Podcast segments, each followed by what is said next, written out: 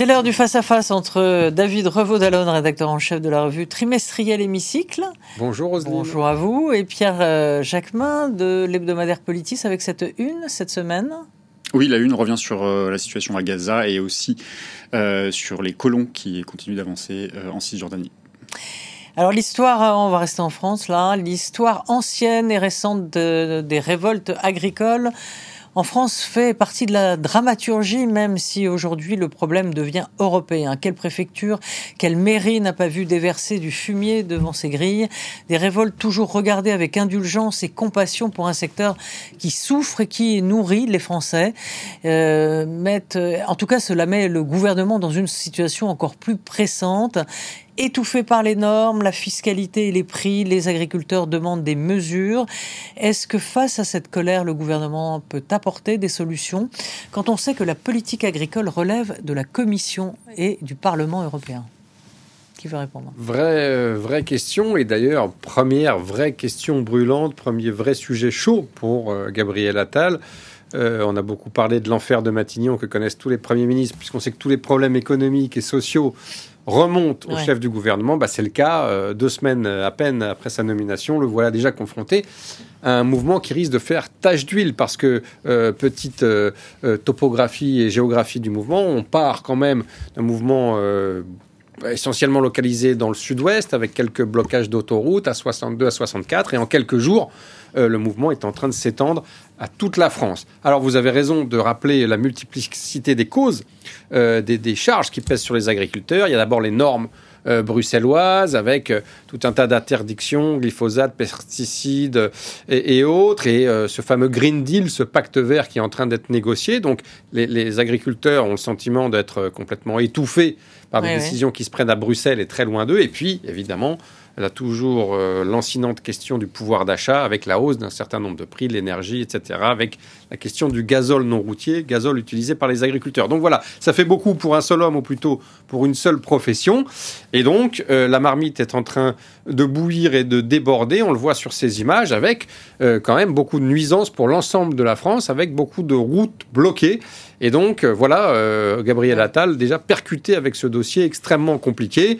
On le voit, il a rencontré tous les syndicats euh, cette semaine mmh. euh, à Matignon. Il attend quelques jours temporise, et, mais annonçait tout de même des décisions rapides. Mais euh, voilà, pour calmer la grogne, euh, peut-être qu'il arrivera à calmer la grogne de façon un petit peu euh, temporaire et éphémère, mais à long terme, c'est un peu mission impossible. Oui, après, après c'est l'impuissance, parce que dans le fond, Pierre, on demande, mais oui, vous regardez, vous levez les yeux au ciel, mais enfin, c'est le C'est la question, ah, l'impuissance pour l'instant, en tout cas dans un court terme, Pierre, faut être, bah il faut, enfin, je ne veux pas préjuger ni de ce que je vais vous demander, ni de ce que vous allez me répondre, mais on demande aux agriculteurs, en quelque sorte, d'en terminer avec le chimique, le rendement, sous la pression des écologistes. Hein, vous n'allez pas me contrarier là-dessus. Mais on ne leur donne pas euh, les moyens de faire la transition durable sans alternative. C'est ça le problématique. C'est qu'on est dans un moment de basculement où les agriculteurs sont pieds et poings liés de tous côtés. Oui, et les principaux acteurs sont toujours ah les mêmes. Non, attendez, attendez, attendez, Oui, je veux absolument que vous soyez d'accord. Les, les principaux acteurs sont les mêmes depuis, euh, ah bah depuis le début de la crise de l'agricole française, depuis les années 70, où on a vu le nombre d'exploitations. Euh, je crois que c'est 100 000 exploitations qui ont, euh, disparu depuis les années 70. Et quand je parle de duo terrible, c'est le gouvernement avec la FNSEA. La FNSEA a un rôle absolument décisif, décisif et, et presque aussi catastrophique sur le contexte dans lequel aujourd'hui évoluent les, les, les exploitations agricoles les paysans et les paysannes. Euh, ce, qui est, ce, qui intéressant, j'ai suivi les questions d'actualité au gouvernement hier qui reposaient euh, quasi exclusivement sur le sujet euh, agricole, et c'est de voir en fait ceux qui sont en responsabilité politique depuis ces dernières dizaines d'années, et en même temps accuser la gauche de, tout et n'importe quoi. Vous avez vu, entendu, vous avez entendu Gabriel Attal et y compris Monsieur Fesneau, le ministre de l'Agriculture, mettre la gauche dans le banc des responsables, alors qu'ils n'ont jamais été au pouvoir, si ce n'est un court instant sous François Hollande.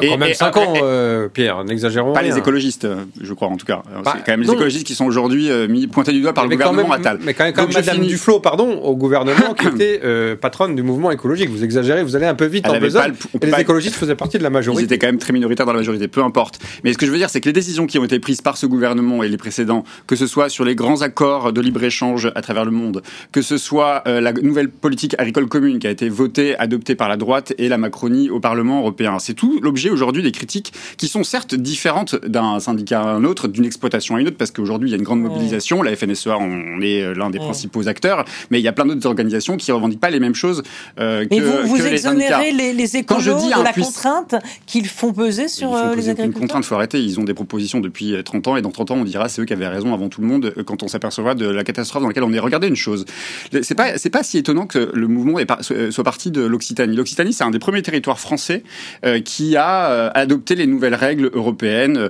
euh, plus orientées vers le bio, plus orientées vers les petites, les, petites, les petites exploitations. Mais c'est aussi eux qui pâtissent le plus aujourd'hui de l'inflation, parce que les gens n'ont pas, pas, les moyens d'acheter la production locale, parce que les contraintes qui sont imposées à l'échelle européenne, les, agriculteurs ne sont pas accompagnés. Et puis une dernière chose, ils ont vécu aussi toutes les catastrophes climatiques, les, et, ils attendent d'être indemnisés. Donc c'est le monde à l'envers en fait. C'est le monde à l'envers et, et c'est intéressant ce que vous dites parce que là on est au cœur d'une double. ok, on est au, cœur d'une double impasse, même si vous n'êtes pas d'accord sur la méthode des contraintes euh, faites qui pèsent sur les agriculteurs par, par les écolos. Ça, on ne peut pas le nier.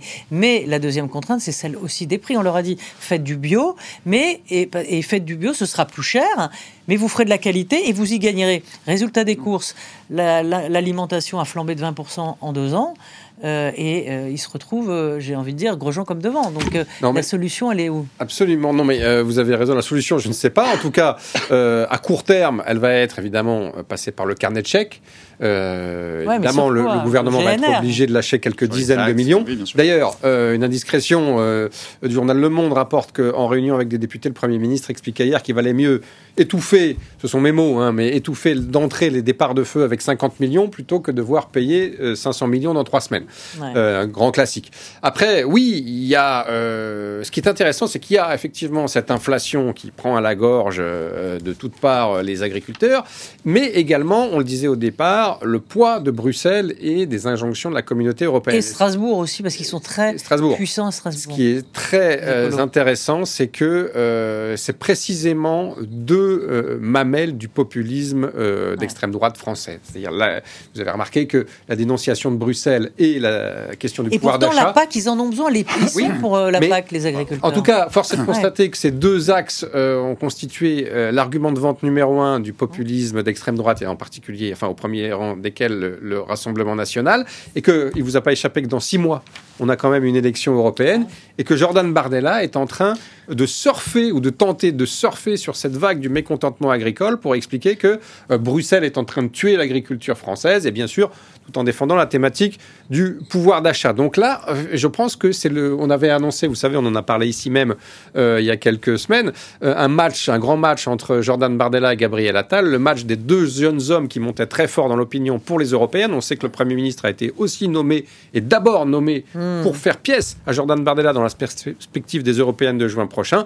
Et vous il ne vous a pas échappé que Bardella, bah, depuis trois jours, fait le tour des popotes. Il était, il est à la manœuvre. il était samedi en Gironde auprès des viticulteurs et des éleveurs. Il n'arrête pas et c'est toujours la même dénonciation. C'est un, Bruxelles, deux, le pouvoir d'achat. Donc on est, on vient bel et bien rentrer dans le match des européennes et je crois que ça va être extrêmement compliqué pour le gouvernement parce que sur ces deux dossiers, à la fois la question, vous le disiez, du pouvoir d'achat, de la hausse notamment des prix de l'énergie, mais aussi euh, du poids de Bruxelles. On voit d'ailleurs euh, à l'écran cette scène avec Bardella qui est en train de draguer finalement, de, ramasser, euh, tenter de ramasser des voix chez les agriculteurs. Ces deux questions-là, le gouvernement va avoir du mal à agir dessus, à part à faire du le, RN qui et à lâcher quelques centaines de millions. Le, le, labourer, oui, il laboure le terrain, le, RN, à la manœuvre, clairement.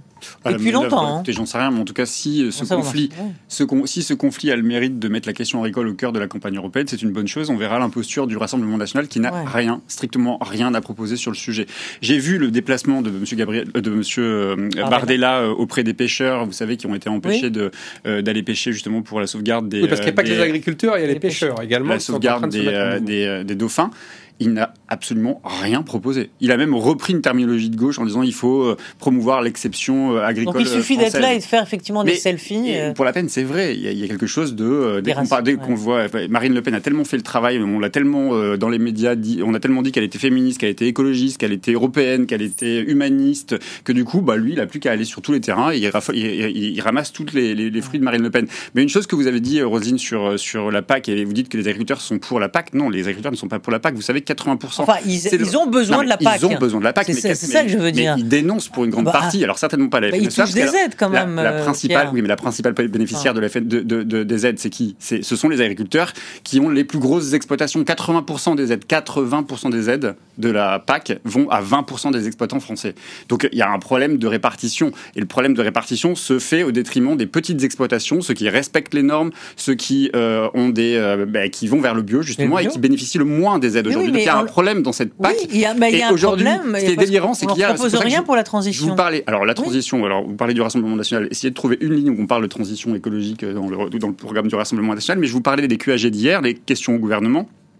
Ce qui était intéressant, c'était de voir les élus de droite, et je pense à une, j'ai oublié son nom, mais un député de Horizon, qui disait, mais vous vous rendez compte, cette politique agricole commune, mais vous vous rendez compte, les traités euh, transatlantiques qu'on a, qu'on a signés avec le Canada, avec le Japon, avec la Nouvelle-Zélande, qui font qu'aujourd'hui, on met en danger nos propres agriculteurs, nos propres productions, euh, parce que justement, on a noué des désaccords euh, économiques et financiers avec des, des, pays qui n'ont pas les mêmes règles aussi contraignantes que celles que l'on impose aux Français. Donc il y a un problème aujourd'hui, c'est quand même dans le discours totalement paradoxal de nos euh, hommes et femmes politiques qui ont voté des lois et qui disent aujourd'hui ah bah c'est à cause de ces lois. Bon bah à un moment donné il va falloir mettre le nez dans le dans le là où ça là où ça fait mal et la politique dans le purin. oui tout à fait. Et c'est là effectivement, dans le programme de la politique agricole commune, la nouvelle, la nouvelle politique agricole commune qui a été votée au Parlement l'année dernière, qui a l'immensité des sujets. Est-ce que ces normes peuvent être allégées, mais si c'est Bruxelles qui a la main Encore une fois, on en revient à ce que vous disiez au début, l'impuissance du gouvernement, qui par ailleurs surveille, sans mauvais jeu de mots, euh, ce dossier comme le lait sur le feu, parce que ça rappelle quand même, même si le ministre de l'Agriculture, Marc Fesneau, qu'on voit à l'écran,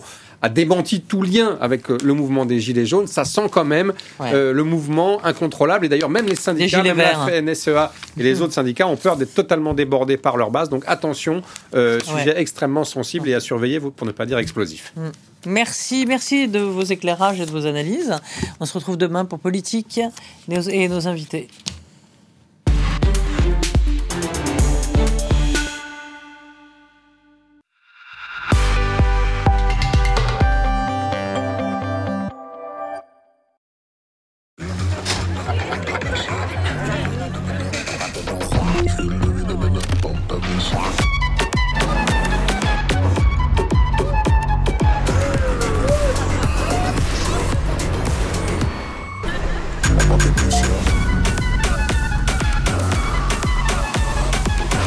Découvrez la Seat Ibiza Copa à partir de 119 euros par mois avec un premier loyer de 0 euros.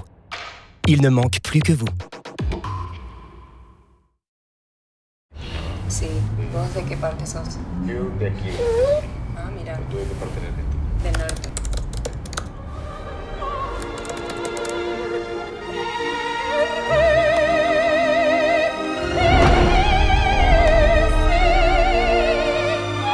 Retrouvez ce que vous aimez d'un simple geste sur les nouveaux Samsung Galaxy S24.